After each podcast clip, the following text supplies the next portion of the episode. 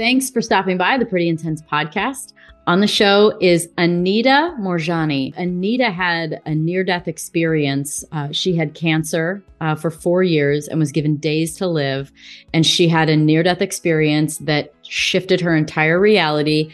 And she essentially dissolved her cancer within weeks. So she's an author as well. She's written six books. Her newest book is called Sensitive is the New Strong. But her original based on her near death experience was called Dying to Be Me, which was a big time bestseller. Look, the story is out there about exactly what happened with this near death experience. And so there's alluding to it within what we talked about. But more than anything, it's really about the lessons learned. It's about what she learned on the other side, how to live in this reality, what are the energies that are operating this reality and controlling the experience that we're having and how do we get to them? Like, how can we live in a different reality for ourselves? Which then, if we all do that, it's a different reality in general. So, for anyone out there struggling on any level, especially if there's any illness with you or anyone around you, this is a must listen to. Given the fact that this world puts a lot of fear into us and we talk about the danger of dangers of fear, orienting yourself in an entirely new way and focusing on the things that bring you joy and having self-love and understanding how things work here um, might just pay off for you in the long run and you might you might not have to deal with the most difficult things in life. Please enjoy the show please hit subscribe and the bell for notifications. And um, let me know in the comments. Let me know if you've had any experiences. Let me know what your thoughts are and if this has played into your life at all. What kind of things do you do at the events? So I speak a lot. I share about uh, my near death experience and I share the lessons that I learned from having been on the other side and how it's affected this life. So I do a lot of speaking events and my husband travels with me. Um, I have a little entourage. My assistant, Abby, she also travels with me. So it's, it's great. I actually love going on the road. Yeah. Do you love being on stage too?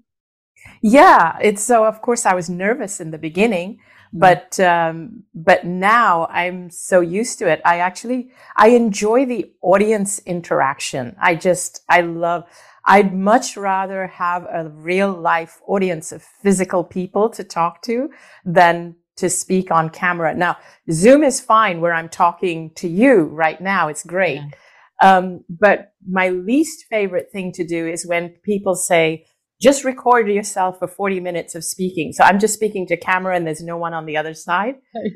I dislike that so much. I do too. It feels so impersonal. I feel kind of silly, I guess. I don't know, because yes. you're having to because the, there's an energy to the connection and the emotion with people, which we're going to have a whole deep dive on energy, obviously.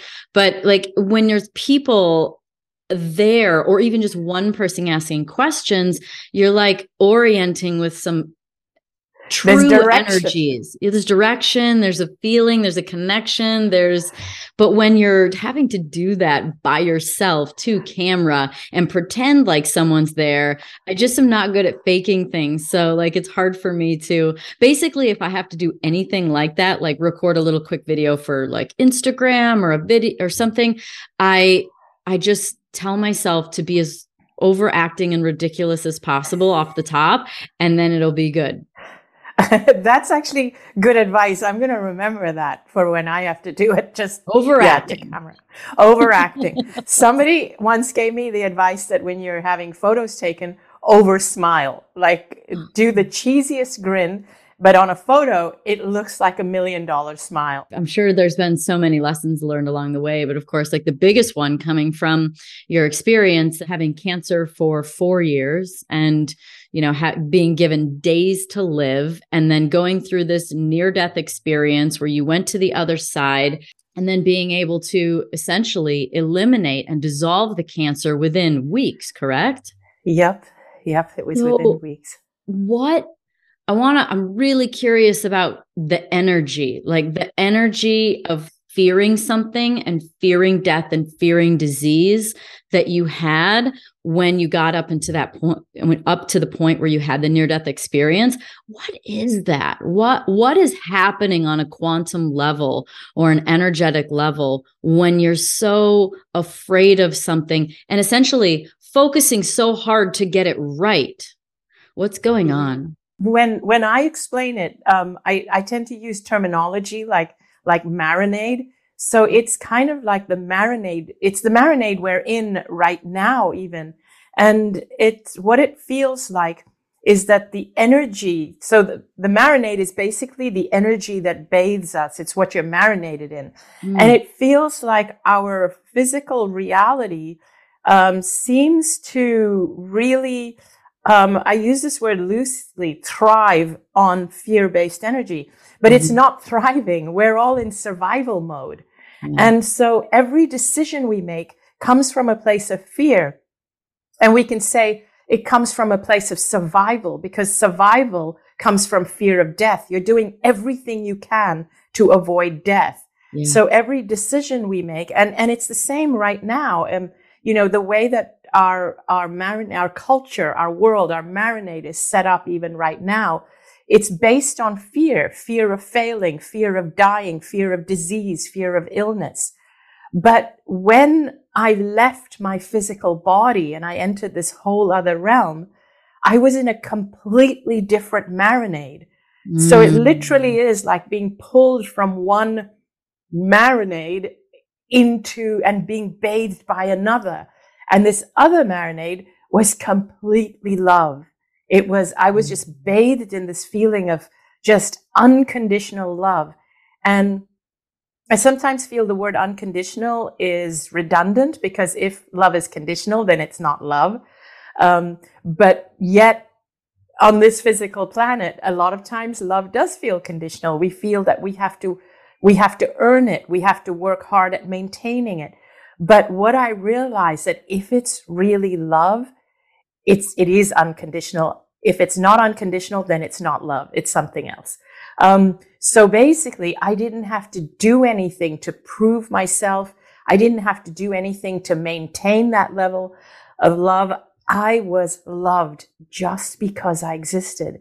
Yeah. And that's when I realized, um, just from the contrast of being from one marinade to another, I realized, oh my gosh, this is how I should have been living life with the assumption or the knowledge that I am loved unconditionally. I didn't have to make all my choices and decisions from fear. I could have made them from a place of love. So in other words, instead of a fear of failing and making choices of what do I want to do with my life so that I don't fail, it was more like, it should have been more like, what do I love to do? What do I want to do with my life? Because this will enhance it. This will make my life even more joyful or beautiful. Um, and even things like to do with our bodies. Here we are marinated in a feeling of our bodies are like walking time bombs that we could get sick. We could be the next one to get cancer or the mm. next one to get COVID. So what do I have to do to prevent it? Oh, mm-hmm. let me get all these supplements or let me go for um, all these, let me do all these self checks. And so our body becomes something we fear. But I realized on the other side that our bodies are actually amazing and powerful and miraculous, more than we've ever been led to believe. And we don't, and we're not supposed to fear our bodies. We're supposed to love our bodies and see them for the miracles they are and not focus on illness, but in fact, focus on how well it functions and how it heals from even the smallest thing or the biggest things. So it was just the contrast and marinade is just the best word I can yeah. come up with. Yeah, could it could it be replaced with something like reality or dimension or something like that? Marinade does give a nice visual, um, but are those kind of exchangeable words? Yes, yes, they they are. So it was so basically, I did enter into another reality, another realm. Yeah. But the interesting feeling was that the purpose of life was to live that way over here and to not buy into this illusion mm. of fear. Mm. That was the biggest message I got. It's like, like, wow, I never loved myself. I never knew I was so loved. I always lived in fear. I didn't know how powerful I was. So I realized that that our purpose here is to break through this illusion of fear and to realize the truth of who we really are. Mm. And that's, and, and so the trick was to bring that dimension into this dimension. And hmm. that's been the challenge. Of course, of course. How long were you in this experience? Not that long, like 30, 36 hours, like not more than a day and a half. Oh, you felt that way for that long? Yeah, but wow. it felt, yeah. I was wow. in a coma and I was like literally out of my physical body. But interestingly, after coming back, it feels like I was in there a lot longer, like a lot longer. It was like time was compressed. Um, everything I experienced there would have taken me years to experience here. So, so that was what was interesting. It felt so much longer after I came back. It's like, oh, was that only about 30, 36 hours? Uh, it felt like a long time. Wow. I'm I'm curious because when I visited Egypt, I was introduced to an expert aromacologist who explained the healing powers of various scents I returned home with 18 bottles of powerful essences that unlocked specific feelings and had all sorts of healing properties. I became inspired to find a functional way to deliver them in a new consumer lifestyle product. Candles became my medium. Voyant means seer, a reference to the inner eye chakra one of the key energy points in the body essential to wellness and healing. Voyant is a doorway to openness and imagination, a catalyst in our daily journey. Whether you're connecting with others or enjoying alone time, Voyant strives to beautify the home and the soul, to create a haven of peace and joy. The candle is delivered with a beautiful monogram 12 ounce stemless wine glass, which can be used after the wax is gone. My limited edition candle collection is available exclusively at voyantbydanica.com. You telling the story right now reminds me of an experience I had with a lot of the same information, but I didn't, it wasn't a near death. It was just what I would have called an, like a transcendental experience where I just all of a sudden had this moment. I'm not going to go into a long diatribe about it because I've, I have told the story before a few times on my show. But basically, this dog was sort of a conduit, and I I sat down on the beach, and all of a sudden it popped up next to me, and boom, I was like transported to this energy that was like an energy shaft. It sort of was like a lightness, and the information in this experience was no matter how far you go, no matter how long you've been gone, no matter what you've done, you're always loved and that there was never a need for forgiveness because there's not a judgment in the first place. Yes, you got it. Yes. And I was like, I mean, I sobbed for like 45 minutes after that, just like in this awareness that I could never un- unfeel or unknow that there's another reality that is and another and there's an energy out there that is pure love to the point where you don't even have to forgive anyone because you never judged them in the first place. And so I but I didn't get the same takeaway that you did. Like I didn't come away with it thinking, wow, I'm I'm I'm now I need to orient in my my life in a different way. It was just some an experience. So I'm I'm just curious like obviously 36 hours is a pretty long time but what were the actual actions that you did and the things that you changed afterwards because I don't think it changed much at all. I mean, the awareness is a shift in my reality. And I, I do believe that on an energetic level, I like what would call like jumped timelines and kind of entered a new a new timeline reality but my external world didn't reflect my internal world yet. And so that was a process which ended up being my last full-time year as a race car driver and a relationship ending and all kinds of things.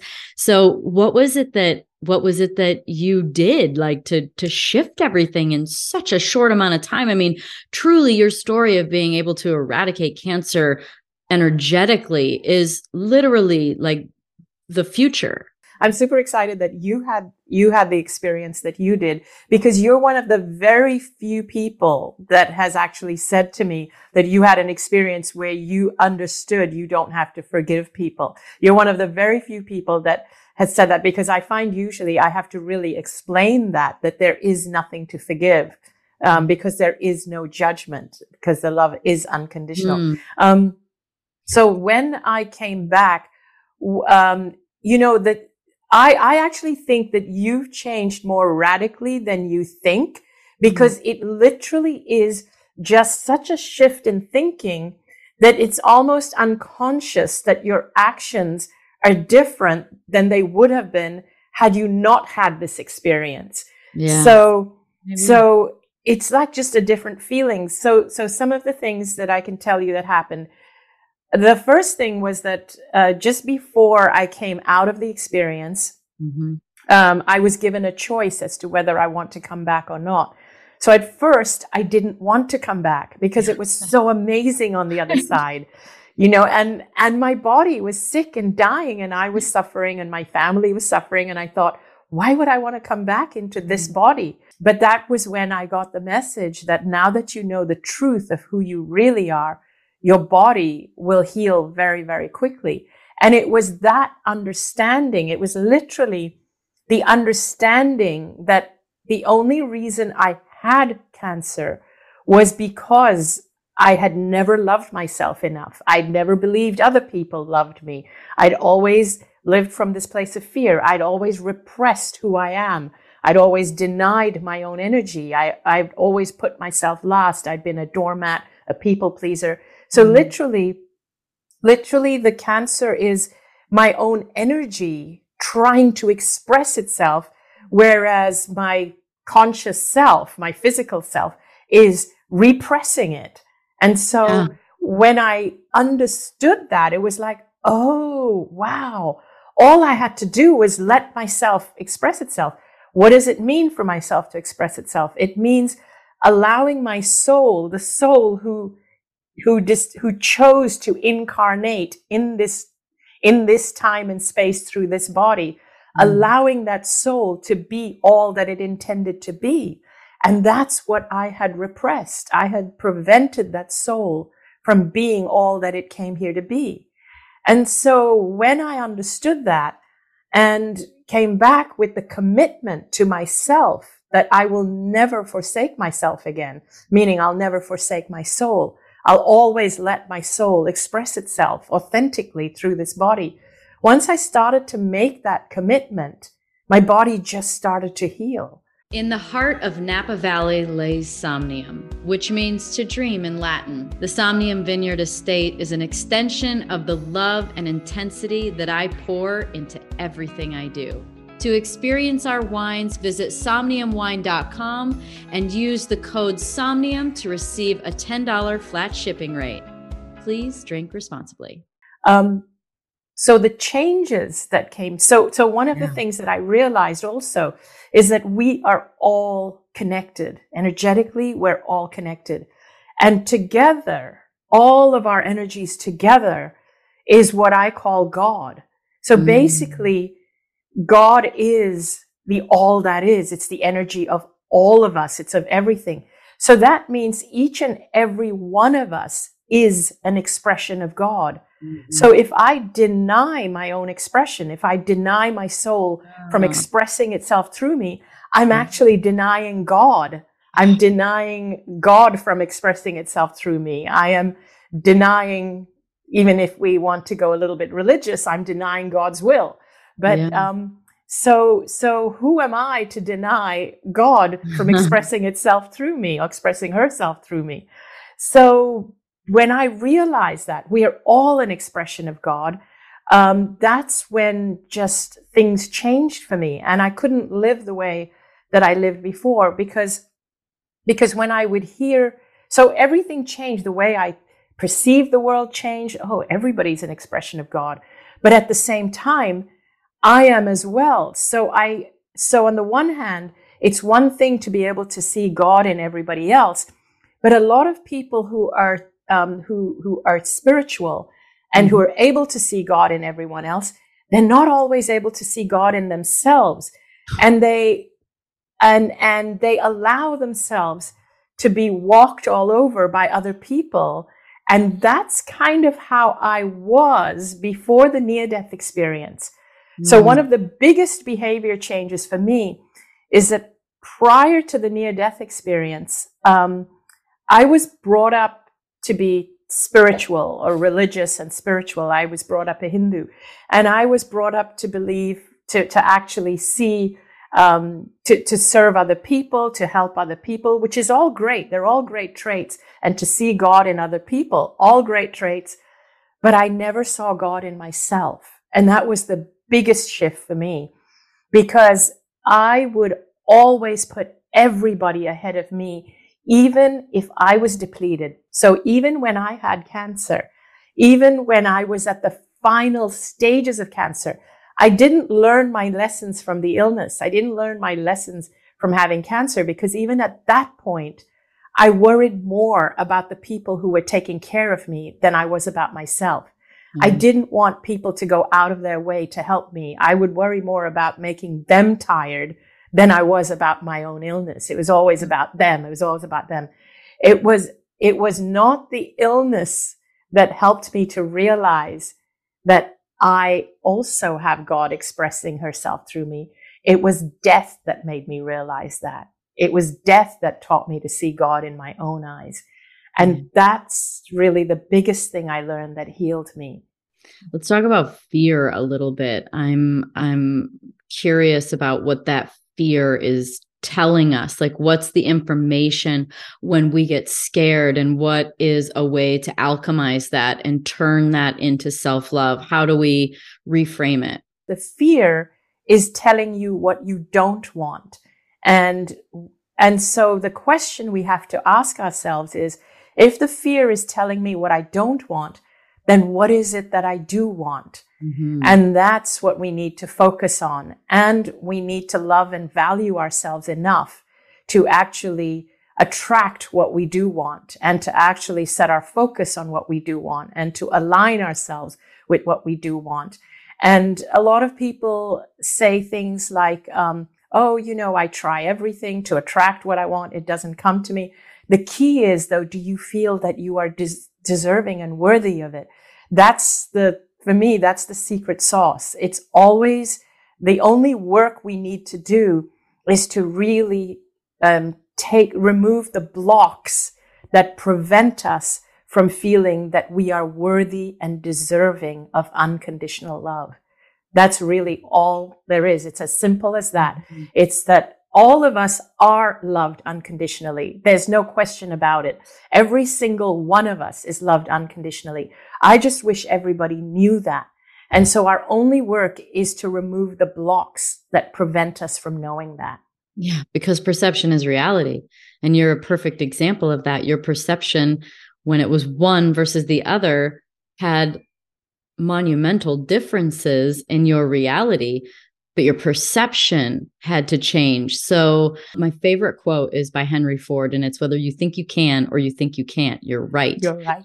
So, what is it that's actually operating this experience for us? That's a big question. That's a really big question. When you say, what is it that's operating this experience? Do you mean what is behind us, what is behind our eyes, or what is in the other realm. I love to understand like what is the true nature of reality. Like, are there universal laws? Are there wh- what is it that drives our reality? There's now proof that inanimate objects don't exist unless observed, like non localism. It's these things are coming through. So when I feel like when I understand what's really happening and what creates our reality, I will know how to play the game better. And I will know how to live a more joyful life, more more fulfilling, more peaceful, uh, expansive life. And so I'm curious if you were given any information about universal laws or what it is that's actually creating our reality. The way it felt for me, it truly was um, exactly that, exactly as the quote you just quoted. It's exactly like what you believe will be your truth. And it's as simple as that, that if, in, you know, whether you believe something is true or not, it's, it, that's what you're going to manifest. What it felt like for me was that everything that I had been taught about life was the opposite of how life should actually be lived.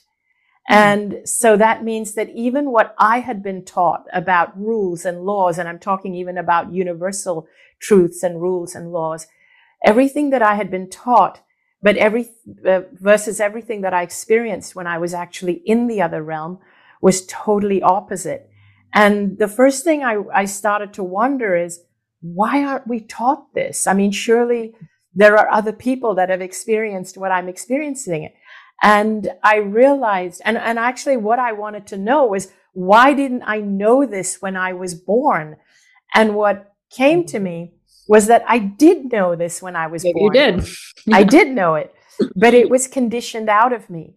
So, so one of the things that I realized when I was on the other side, a what I would call one of I like to call it a universal truth, but usually when I speak about it, I tell people it's my truth because sometimes people don't like to hear that, that you're espousing a truth for everybody. So I tend to say, this is my truth and it works for me. Um, and so one of them is that, that you really, really do have to, um, love and value yourself first above and before anyone else. And this is a tough one for many people, especially mm. people who are empaths. And this was a really hard one for me.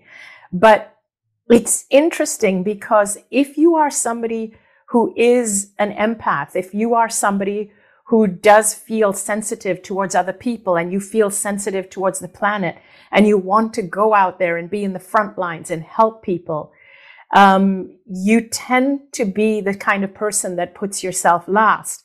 Mm. And that was mm. me. And that was exactly me. But that is what led to my downfall. That is what led to me being sick. That's what led to the cancer. So, mm. So one thing that I discovered that was really a truth is that you really do, if, if you want to make a difference in the world, because we are all connected, we are all energy first. We are spirit first, physical second. And the, the, so the other universal truth is that, uh, is that we are actually spirit first.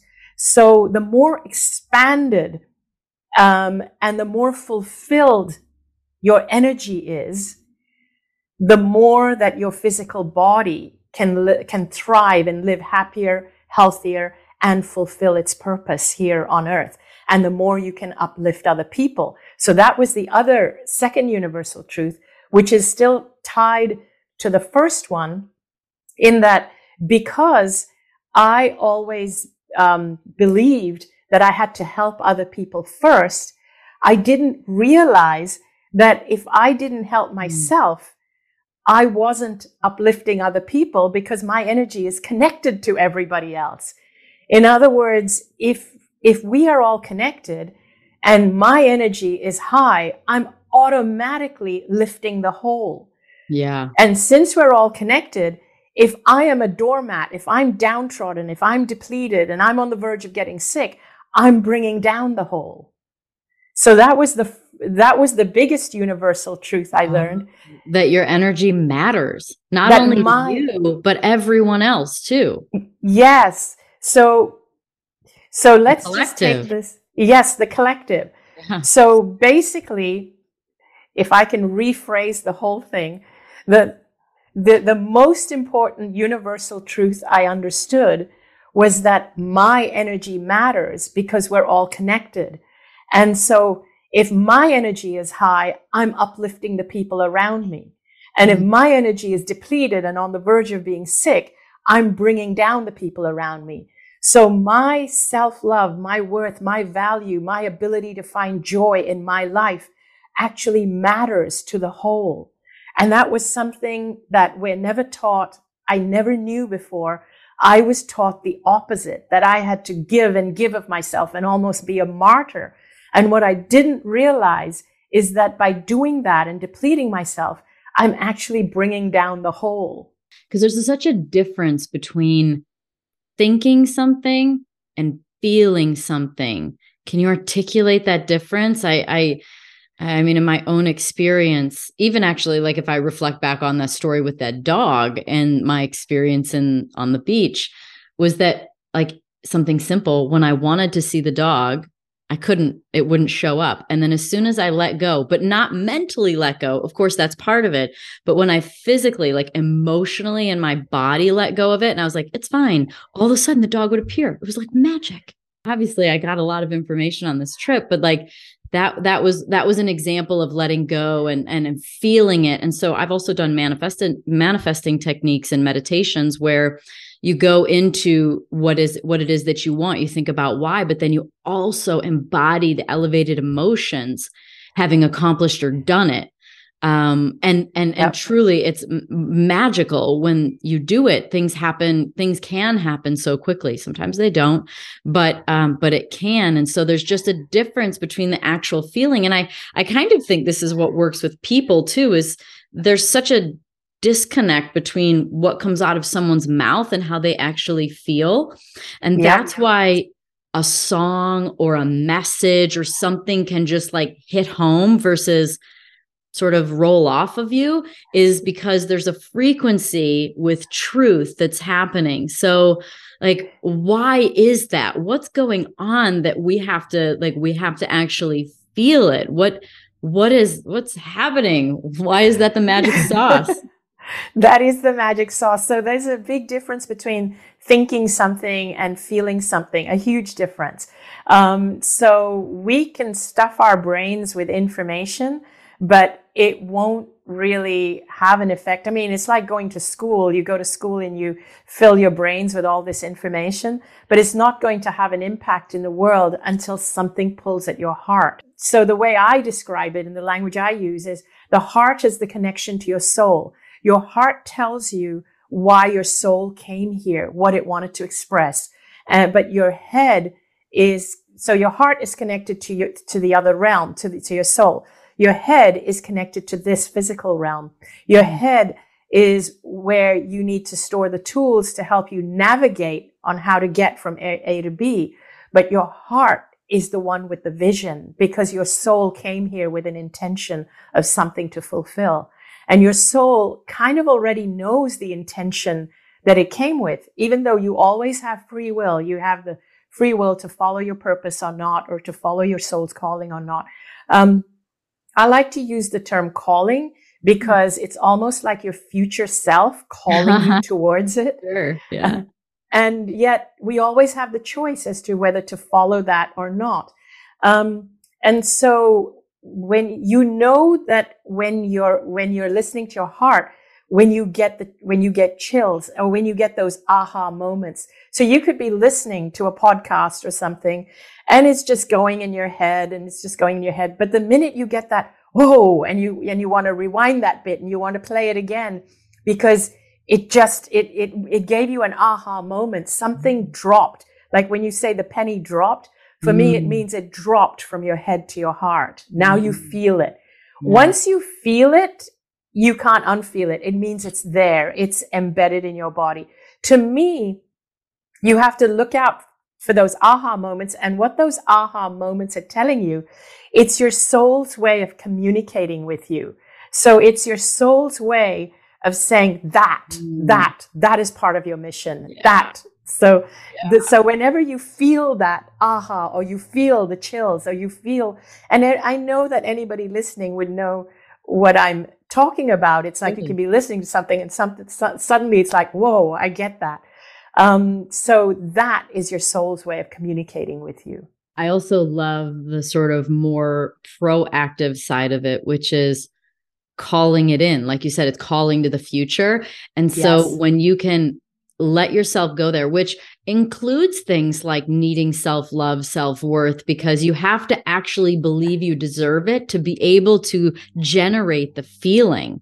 Like you have to kind of, that's, I, because that ends up being one of the hardest parts is like, truly viscerally embodying the feeling of gratitude or seeing what you want or having what you want um excitement, yep. gratitude, any of those things are hard to access because like cognitively or or whatever get got programmed as in childhood says you don't deserve that you shouldn't have that yes. you're not worthy of that um and and so it like serves as like these like this maze to get through so that you can embody that feeling because it's just it's such a powerful tool you had mentioned um talking about sort of lives and you know what you came here for. And like what about con- soul contracts reincarnation? How much of life is free will versus determinism? Interestingly in the other realm time doesn't feel linear and it feels compressed.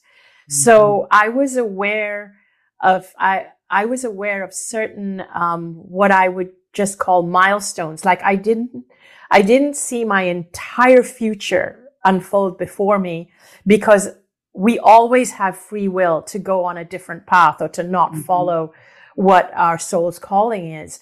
So, so what I believe is that we come here with the intention to fulfill certain things. And, and that's what it is. It's an intention. We come here with that intention that, oh, I'm going to go in, into the world and I'm going to change this and I'm going to, and I, um, and then we make, we do make contracts and agreements with other people in, um, other souls. Like I know that my, my husband and I, we are absolutely connected in, in every way. We do have a soul contract because I truly knew that when I was in that realm, that if I chose to stay there and not come back, he would not be able to fulfill his, his purpose or his, his soul's intentions either that they were completely connected. And when I came back and told him this, he said, Oh, absolutely. He said that he, he, he said he has always known that his um, purpose in this life, he's known that it's a bigger purpose, but yet he's also known that his purpose, and, and this is going to sound interesting, but that his purpose was to protect and support me through my journey and, and so he mm. actually felt that part of his purpose was to even see me through that experience of death and, and help me to come out of it because he was there holding my hand and willing me to come back. So when I was not yet in a coma and I would say, but I'm dying, you know, I'm, I'm, you know, I was like saying that, but what if I do die? And he would say, you're not going to die because I'm, I'm going to come and get you. He truly believed that his contract was to make sure that I didn't die at that point, that I would be taken to the brink of death and brought back. And the truth is, when I was on the other side, the realization that our contract was linked and that if I died, he would follow soon after was a big part of what brought me back. So you saw that on the other side. This isn't like I'm curious about the difference between his conviction assisting you versus there actually being the truth of the contract on the other side. So you were able to witness that. You had an awareness to that. I had a complete awareness of my soul contract. In fact, with each member of my family, you know, I saw, I saw my brother who is older than me in this physical life. I saw him in me and him in another life where, um, where he was much younger than me and I was a much older sister and I was almost his caretaker. Mm. And, and so while I was there in that NDE state or out, out of my body, I was, I was also able to see that right this moment while my physical body was dying, my brother was frantically trying to get on a plane to reach me before I died because he was getting the, so First, even before he got the news that these were my final hours, he felt something. He actually felt something was going on. He just suddenly, he told me this later. He got up in the middle of the night and thought, what am I doing here? My sister is in the hospital. I need to get there. Hmm. And then as he's driving to the airport, he gets the phone call from my husband saying, you better come. She's in her final hours, but he's already taken the action to do that.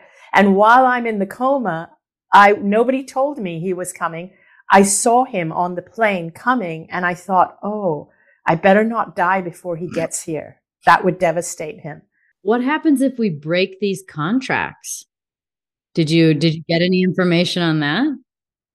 You know, in a way I did like it wasn't so in that moment, it wasn't even a decision of I better not die at all. It was more like I better not die before he gets here. When I saw the contract I had it with, with my husband, if I did break the contract and still choose to cross over, something would happen like in whatever, in six months or a year or, or whatever, that would cause him to cross over and it would be fine. So in a, in a way, it would be fine in that we would still be together. We would probably make another contract to try something again another time. But, um, it still felt like, well, we did choose this this time. So maybe we should go through with it. So, so you, you still always have the choice to go either way. But here's the interesting thing. From that realm, nothing feels really bad. Nothing. Like nothing feels because you're already in death. So nothing feels life and death like it does from this perspective. It mm. feels much more drastic here than it does there. It's like, oh, it's still going to be okay. From that realm, it always feels everything's going to be okay. But yet when we say it here, it sounds really glib and almost uncaring when someone's going through real heartache and grief and pain. And when you tell them everything's going to be okay, they're like, no, but it's not. So mm. over here, we have to honor the pain that people are feeling. But from that perspective, it really does feel like, you know, time is compressed. So we're going to be together in no time. Um, and so even mm. other lifetimes, they're all compressed. So it's like you have access to all of them. Um, but yet you can tell that yes, this one is way before this one. But the other interesting thing that I learned, which I did not know in physical life, I had always thought that lifetimes play um, a, you know, like you think linear and you think that, of course, I take the lessons I learned in this lifetime to the next one and karma plays out. And if I did this bad thing in this life, uh, I have to repay it in that life. It doesn't work that way on that side. Karma doesn't exist from one life to another. What? Karma is something like over here, it's like, you know, we use expressions like karma's a bitch and, and we kind yeah. of say that what goes around comes around. Sure. It does within this lifetime. Um, you know, I mean, kind of like, uh, you, you, you reap what you sow is what I'm saying. That's all it is. It's you reap what you sow. But when you're in that realm and you're looking at your lifetimes, it's like when you're in this state of being there between lives, you completely erase all the karma. I know this completely went against everything I was brought up to believe. And sure. so I still get a lot of pushback for that from my own, uh, like say from the Indian community, from the Hindu community. Uh, people have a lot of trouble wrapping their mind around it. But just like when you cross over and you realize there's nothing to forgive, even though while you're here, people do feel that, that, oh, this person really, really hurt me and it would be hard to move on before I forgive them for it and, and so on. But on the other side, you, you, you totally get why they did what they did. It's the same with, with even karma. It's like, oh, I wouldn't have done that if I knew this, or, oh, I was set up, you know, like the, the life I was living led me to doing this. The karma gets completely erased. And then you kind of work on what's the next experience you want to have. And it doesn't mean that if you were a criminal in this life, that, that you're going to that, that you're going to have an awful life next life. You may actually even get to experience the complete opposite and realize, wow, this is what it's like to have a blessed life. That's, you know, I don't need to be a criminal. Do you believe in reincarnation? I do believe absolutely that we have multiple lives. Yes, we do. And so we get to experience different so, things. Okay. So what's the point of reincarnation? I always want, was under the impression it was all about sort of your soul's evolution and growth and that you had to end up sort of making your way through life's lessons um, to achieve a certain sort of frequency, to not have to come back to this reality, which is a lot of du- duality and suffering and pain. So, although that is somewhat true, as a whole, as a whole, we are evolving. as the idea is to evolve all of us as a whole. Mm-hmm. You know, and so if you think about it, like you could even have somebody who is so evolved to even actually choose to come back as a criminal to give the mm. planet mm. an opportunity to, um, for example, as an example, to even change a system, a cha- change a system of justice or change mm-hmm. the criminal system. Somebody could actually be so evolved. It's like, I know this is an illusion. I know that I'm going to be fine. So I'm going to allow myself to actually take the fall for something, go to jail, be a criminal, be beaten up. You know, they could actually choose to do that from an evolved space. And you don't always know what the person's actual trajectory is. It's only on the other side where all of it is kind of known. And so this, these are some of the things that I have had to wrap my head around after coming back. It's like, wow, um, karma and reincarnation isn't the way I thought. And the way that we are taught, taught to believe is linear. It's like I do this and then I yeah. have to evolve more in my next life mm and evolve more in my next life. No, you could be super evolved and say, I'm going to go here and be this to give people an opportunity to work uh, or to evolve something that needs to be evolved. Wow. Wow. So, can you choose to not reincarnate? Yes, you can actually. You can choose to not reincarnate. What else could you be? Are you ever I don't know if you believe in extraterrestrials or other other beings in the universe or is it I just do. a source consciousness? Like what else could you be if you didn't want to be I, human? I do believe that we can be other forms of consciousness and exist on other planes. Um, and those other planes could even be other planets. They could be existing as on other planets beyond the galaxy. I do believe there's a lot out there that still that we don't know yet for sure. Uh, I do believe that when we have that we have uh, what we call UFOs or extraterrestrials and spottings of extraterrestrial beings, it's actually possibly even our future consciousness traveling back to try and help us from what we're going through right now. Or it could even be more, um, more evolved versions of ourselves coming to help us.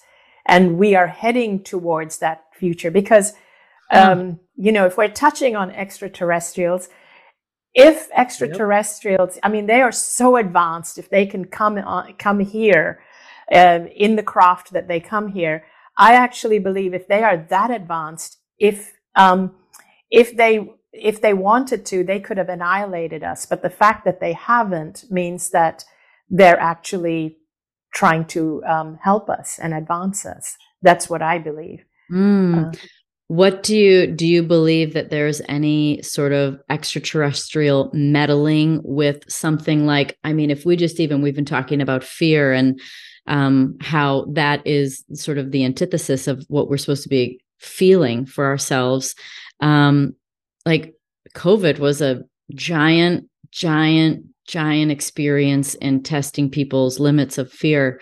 So yes what is that? Why why did that what is the truth about that? Um, and again this is my perspective. It feels almost like we are living in two realities here in the physical and i'm not talking about the reality of the other realm. If mm-hmm. we count the other realm then that's three realities. So mm-hmm. i often feel that i have not one foot on each side, but mm. a foot on three sides. so, so what do I mean by that? So, okay, so we have the other realm, which is our soul, and um, you know, and for me, it's the, the other realm is also um, other beings, my my deceased loved ones, and I do feel guided all the time. I feel I'm communicated. They're communicating with me and guiding me all the time, and they're trying to communicate. And when I say they, I'm talking about either our higher self, our soul, our uh, guides, our deceased loved ones. They try to communicate and guide us all the time, but we have to be open to it. Mm-hmm. So that's one reality. Then here in the physical, I I feel that we have almost become like two worlds. There is the world that is living in fear, and then there is the world that can see through the fear. Those are the two worlds that are here. Mm. So I choose that like heaven in, and hell. Could you call that heaven and hell? Yes, you you you pretty much could. So heaven and hell exist right here on earth. It's not in the afterlife. It's right here on earth. Um, and the afterlife is, I just call it pure love, pure consciousness. But heaven and hell is right here. And hence the title of one of my books is What If It, What If This Was Heaven? Mm-hmm. In other mm-hmm. words, you can choose to live in heaven right here. So heaven is seeing through the fear. Hell is living in the fear. The people that live in the fear, they live in the fear because there is a fear of things like a fear of scarcity. They live in a, in a world of scarcity, a world of competition. There isn't enough to go around. So I have to get ahead of everybody else. Um, they live in a world of, um, where we are victims. We're victims of our reality, victims of illness. Um, the thing is, even illness, it doesn't happen in a vacuum. It happens because of the seeds you sow and you can reverse it. So, but we're not taught all that. The, the way that the medical model is designed, it's designed to make us feel that we are victims of our illness and we're helpless to them. Mm. So, um, so COVID really, really, um, really pounded that, that, um, yeah. that in us a lot. So, um, and edu- the education system as well, you know, it's about, it's about, um, getting ahead of everyone else in your class. So when you see through the fear, you realize that there is more than enough to go around, but you just have to be able to see through the fear to, to be able to access it. Mm. Um, when you see through the fear, you realize that collaboration works better than competition. It gets all of us ahead faster. But unfortunately, the fear is so entrenched in some people that the more you have people that see through the fear, the more fearful the fear based people become. So the more they push their fear based agenda and hold on to it tighter. And that's what I see happening in the world today. But I choose to align myself with the people who see through the fear. Yeah. Yeah. It's, it's um my own experiences have shown me how things aren't just separate they're part of the same whole so it's kind of like almost like a teeter totter where it's like we're all part of the same whole and the more people you know like have you know are elevating and going oh this is you know the see i see through the fear. It sinks the other side. And it's sort of like you know it's a could be a t- teeter totter it could be just um uh expanding bubble of polarity that's really actually con- con- continuous and and and connected um, yes. But it does feel like there's just this sort of expanding and contracting of emotions and experiences. And there's one on each side because it, we live in a time where you could say, like, oh my, there's so many perspectives that you could have that are like, oh, everything is so bad. There's so much corruption. There's so much this. But then you can also look on the other side and go, like we can have this conversation and people understand like uh, we can there is so many more people that are seeing through things we're seeing the truth which is always going to set you more free. And so yes. there's a lot of actually like extremely progressive and enlightening and wonderful things happening but there's also the other side of it. Um I wonder, uh, like, as we're talking about sort of determinism and free will and soul contracts, what about prayer? And what about the power of it and whether or not we can alter timelines or futures based on that? Yes, absolutely. So it's both prayer and meditation. Mm-hmm. And group prayer and meditation is very powerful to me. Mm-hmm. So I tend to organize a lot of group meditation. Mm. I do that to uplift the planet to so it starts with uplifting yourself because again if you're not uplifted the people around you are going to feel it so group energy so whether we call it prayer whether we call it meditation we are essentially doing the same thing we are sending out positive vibes and positive intentions to the world. We're expanding our own energy. So this is actually what's happening, whether it's prayer or meditation. You're actually expanding your energy and you're sending it out into the world. So when people come together and do this, um, I'm going to say when people come together in the same time and space, it's yeah. super powerful. But although time and space is really compressed looking at it from the other realm, mm-hmm. but yet I still feel the energy of it when I bring a group of people together. When I actually, I either do it sometimes online or I do it physically. I put a mm-hmm. shout out and I say, Hey, I'm going to be here. Who wants to join me mm-hmm. for a group meditation to uplift the planet? And the meditations that I do, tend to start with let's all start with expanding our own energy. Let's all see, see ourselves as being full and whole and healed and loved. And so we start with that. So we feel good about ourselves and then we expand it outward. Um, I really feel that if more and more people, if more kids learn to do it, if it was part of their morning ritual when they get to school with the whole school does it as a morning, you know, a morning prayer or morning sure. meditation, um, I think we could change the whole planet. I really do. Yeah, I mean, we used, to go to school when I was a kid, and I'm pretty sure they don't do this anywhere now. But we used to say the um, national anthem. You'd stand we up next too. to your stand up next to your desk, put your hand on your heart. I pledge allegiance to the flag. Like, you know, I mean, that used to be so. Why wouldn't you just have everyone stand up and just sort of visualize their field expanding and strengthening and becoming more positive?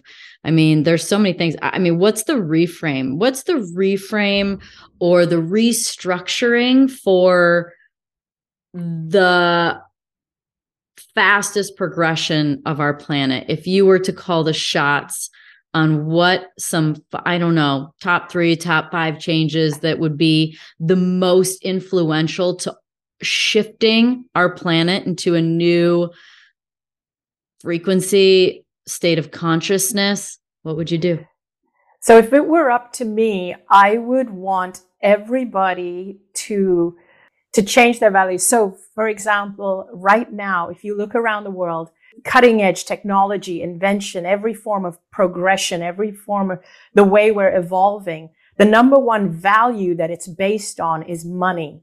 Mm-hmm. It's based on money. That that is behind mm-hmm. everything. Mm-hmm. Um, like if you think about medicine, if you think about um, healthcare, the bigger factor is the money and not the individual person's health. Yeah. If you think about education, teachers aren't getting paid as much as they should considering they're molding young people's lives. Like the biggest factor behind every single evolution in, in this, in our current modern world is money. The biggest driving factor. So let me put it that way. The biggest driving factor is money. Mm-hmm. If we shifted that and if we made well-being, the well-being of humanity the biggest driving factor behind everything we do, our reality would change just like that. Just like that. Because that was the biggest shift I made in my life was that I made my personal well-being the biggest value of my life. So everything that I did, everything that I um, moved forward doing, it wasn't about does it bring me more money? Does it uh, does it, you know, do, is this a good career move? None of those decisions mattered. It was like, what does it do for my well-being? And mm-hmm. once I made that shift, my life just changed moving forward. And I believe that if everything that humanity did was based on the well-being of the people, then it would change dramatically. Mm-hmm. And if mm-hmm. I can just expand on that just a little bit, mm-hmm. that we have cutting edge technology that exists, but it's not public knowledge. It's not uh, even cutting edge technology for healing, for healing cancers, but it's not being approved by governments to be used because even though this is technology that exists, it's been done by scientists, it's been researched, but it's not being approved because it will um, it will actually cause the current paradigm, the big money making machine of pharmaceuticals and the current research and the current technology, it would cause that paradigm to lose money. And so new technology is not released at the pace at which it's being developed. It's being released at the pace at which the people who make the money are willing to relinquish. Yeah. Or at the pace in which they can find a way to monetize it. Exactly. Yes. So it's being released at the pace. I like that. That's a much better way of phrasing it. It's mm-hmm. being released at the pace at which people can find a way to monetize it. But if we put well-being ahead of money, it would be a very different reality, a very different, um, yeah, very different line of evolution. Um, and we would be so far ahead. Like, so basically people's, um, minds and technology and resources would be used far more for helping people, healing people, helping the planet, as opposed to creating nuclear weapons. We spend far more on nuclear weapons than we do on helping people and feeding people. I love those like gifts or whatever they are where it shows like aliens on another planet. It's like oh should we go down there? And they're like no they're still making weapons to blow themselves up. Like what, what what's going on? Like i mean it's just so ridiculous. Um i mean it's true. I i i the money side of things. What have you ever heard about sort of like a third 3d 5d shift like a new earth is the new earth concept something you've heard of? And if you have, what is that? Um, so I believe that we are heading that way. Uh, it's inevitable. So it's only one of two scenarios. Either we make ourselves extinct or we head that way. But I'm optimistic, extremely optimistic that we are heading into a new and better reality.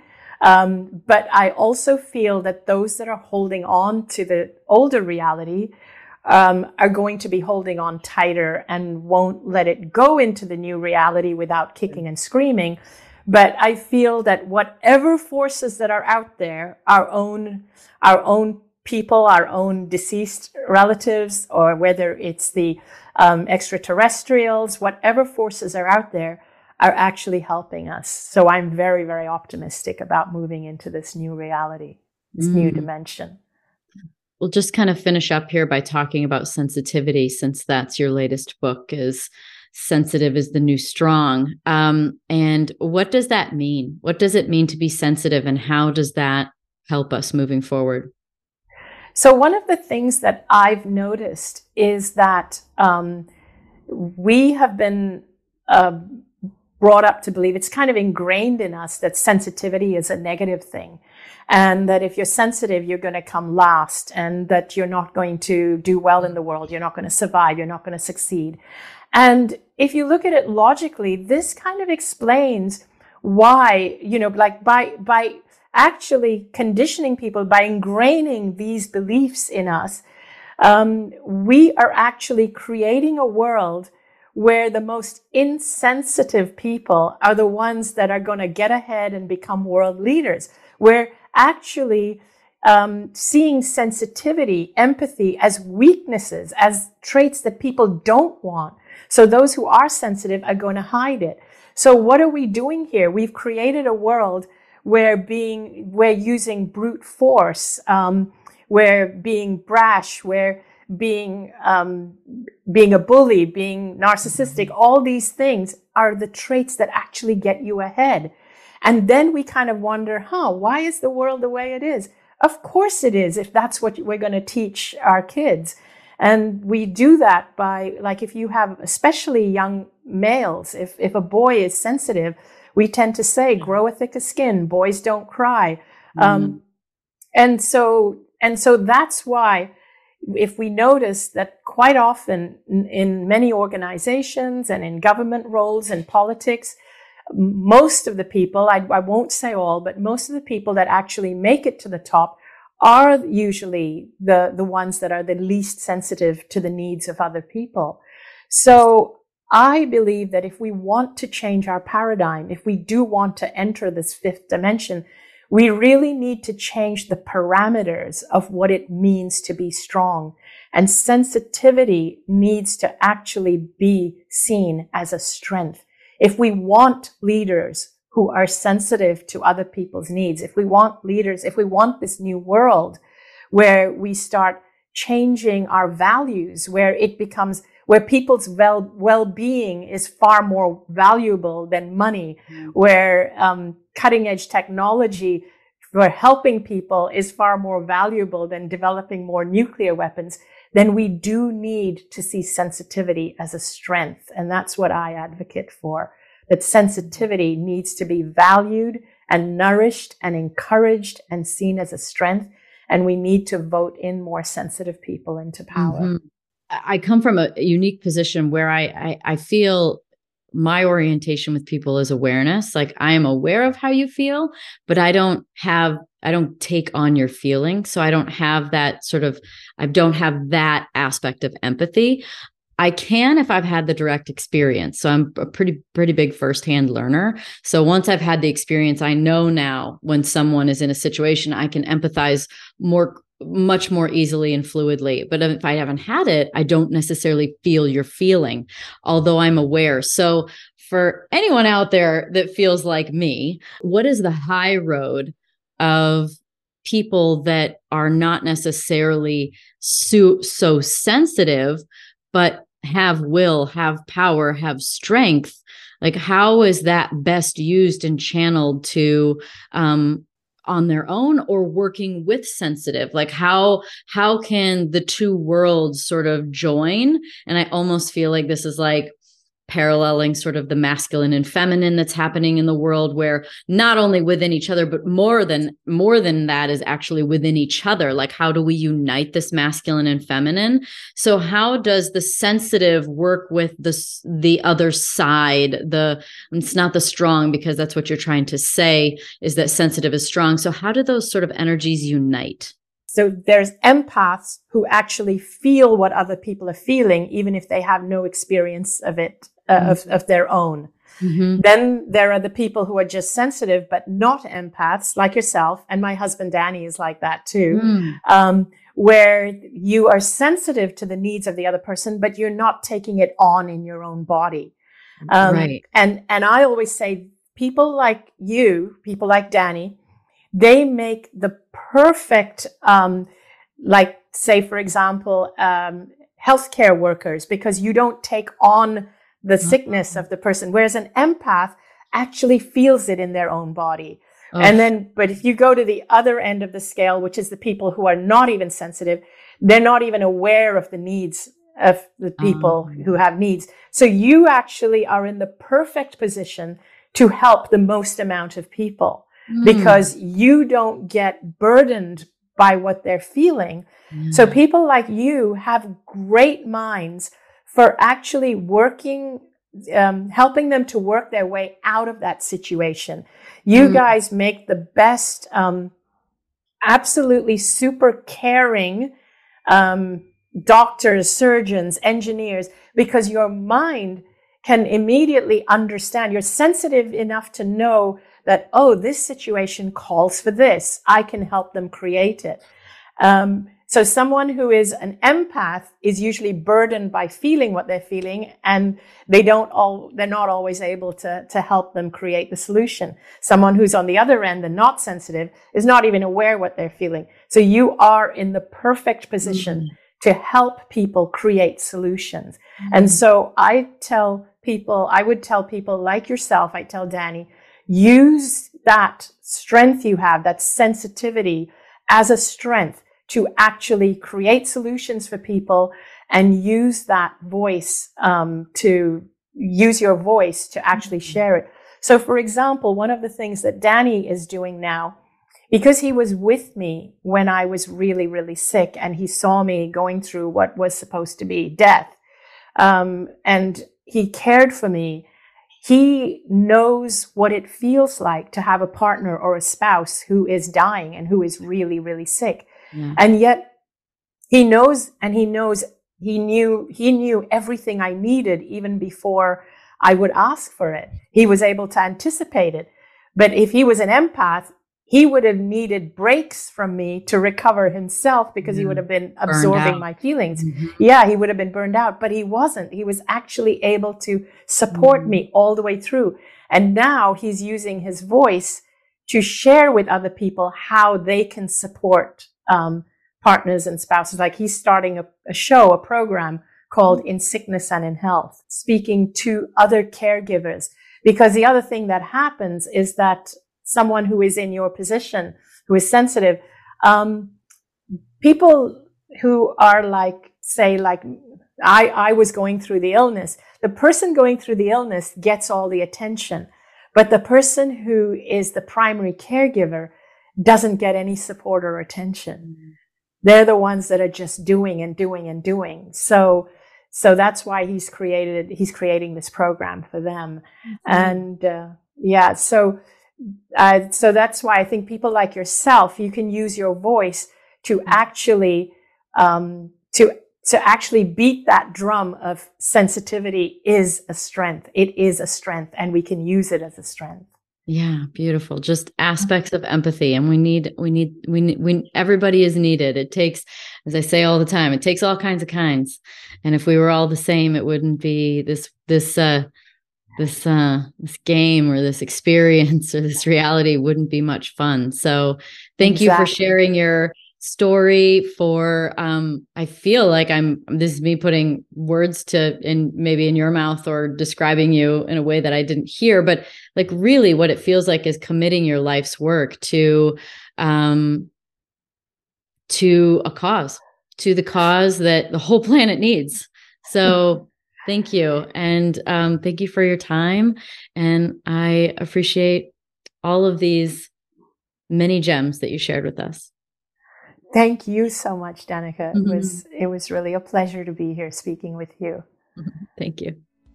Thanks everybody for listening to the Pretty Intense podcast today. I hope you enjoyed it. If you like what you heard today and you want to hear more, please click on the subscribe button.